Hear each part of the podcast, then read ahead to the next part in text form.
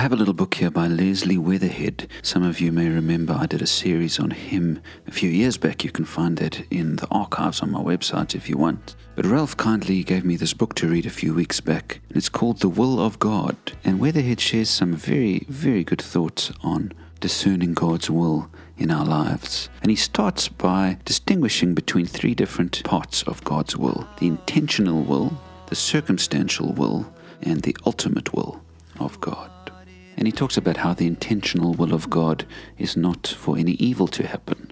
This is what he says on page 8. My friend had lost his little son in the cholera epidemic. I tried in my clumsy way to comfort and console him, but he said, Well, it is the will of God. It is the will of God. I said something like this Supposing someone crept up the steps on the veranda tonight while you slept and deliberately put a wad of cotton wool soaked in cholera germs over your little girl's mouth as she lay in the cot there. What would you think about that? My God, he said, what would I think? I would catch him and kill him like a snake and throw him over the veranda. And then Weatherhead said, But isn't that just what you've accused God of doing? By calling it His will? Call your boy's death the result of mass ignorance. Call it mass foolishness or mass sin.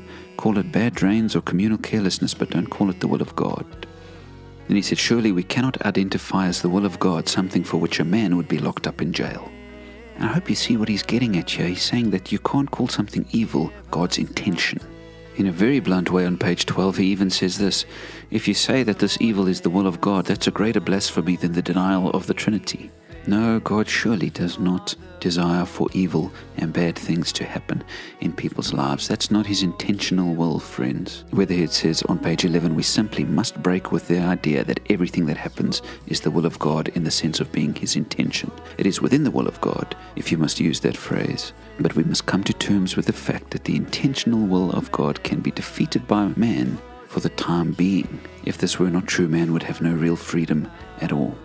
And so I wanted to share this because I think many of us are facing difficulties and facing heartache and have seen bad things happen in our lives. Know today that evil things that happen are not God's intentional will. But as we shall see as the week goes on, God can use even things that go against His will to still achieve His purposes.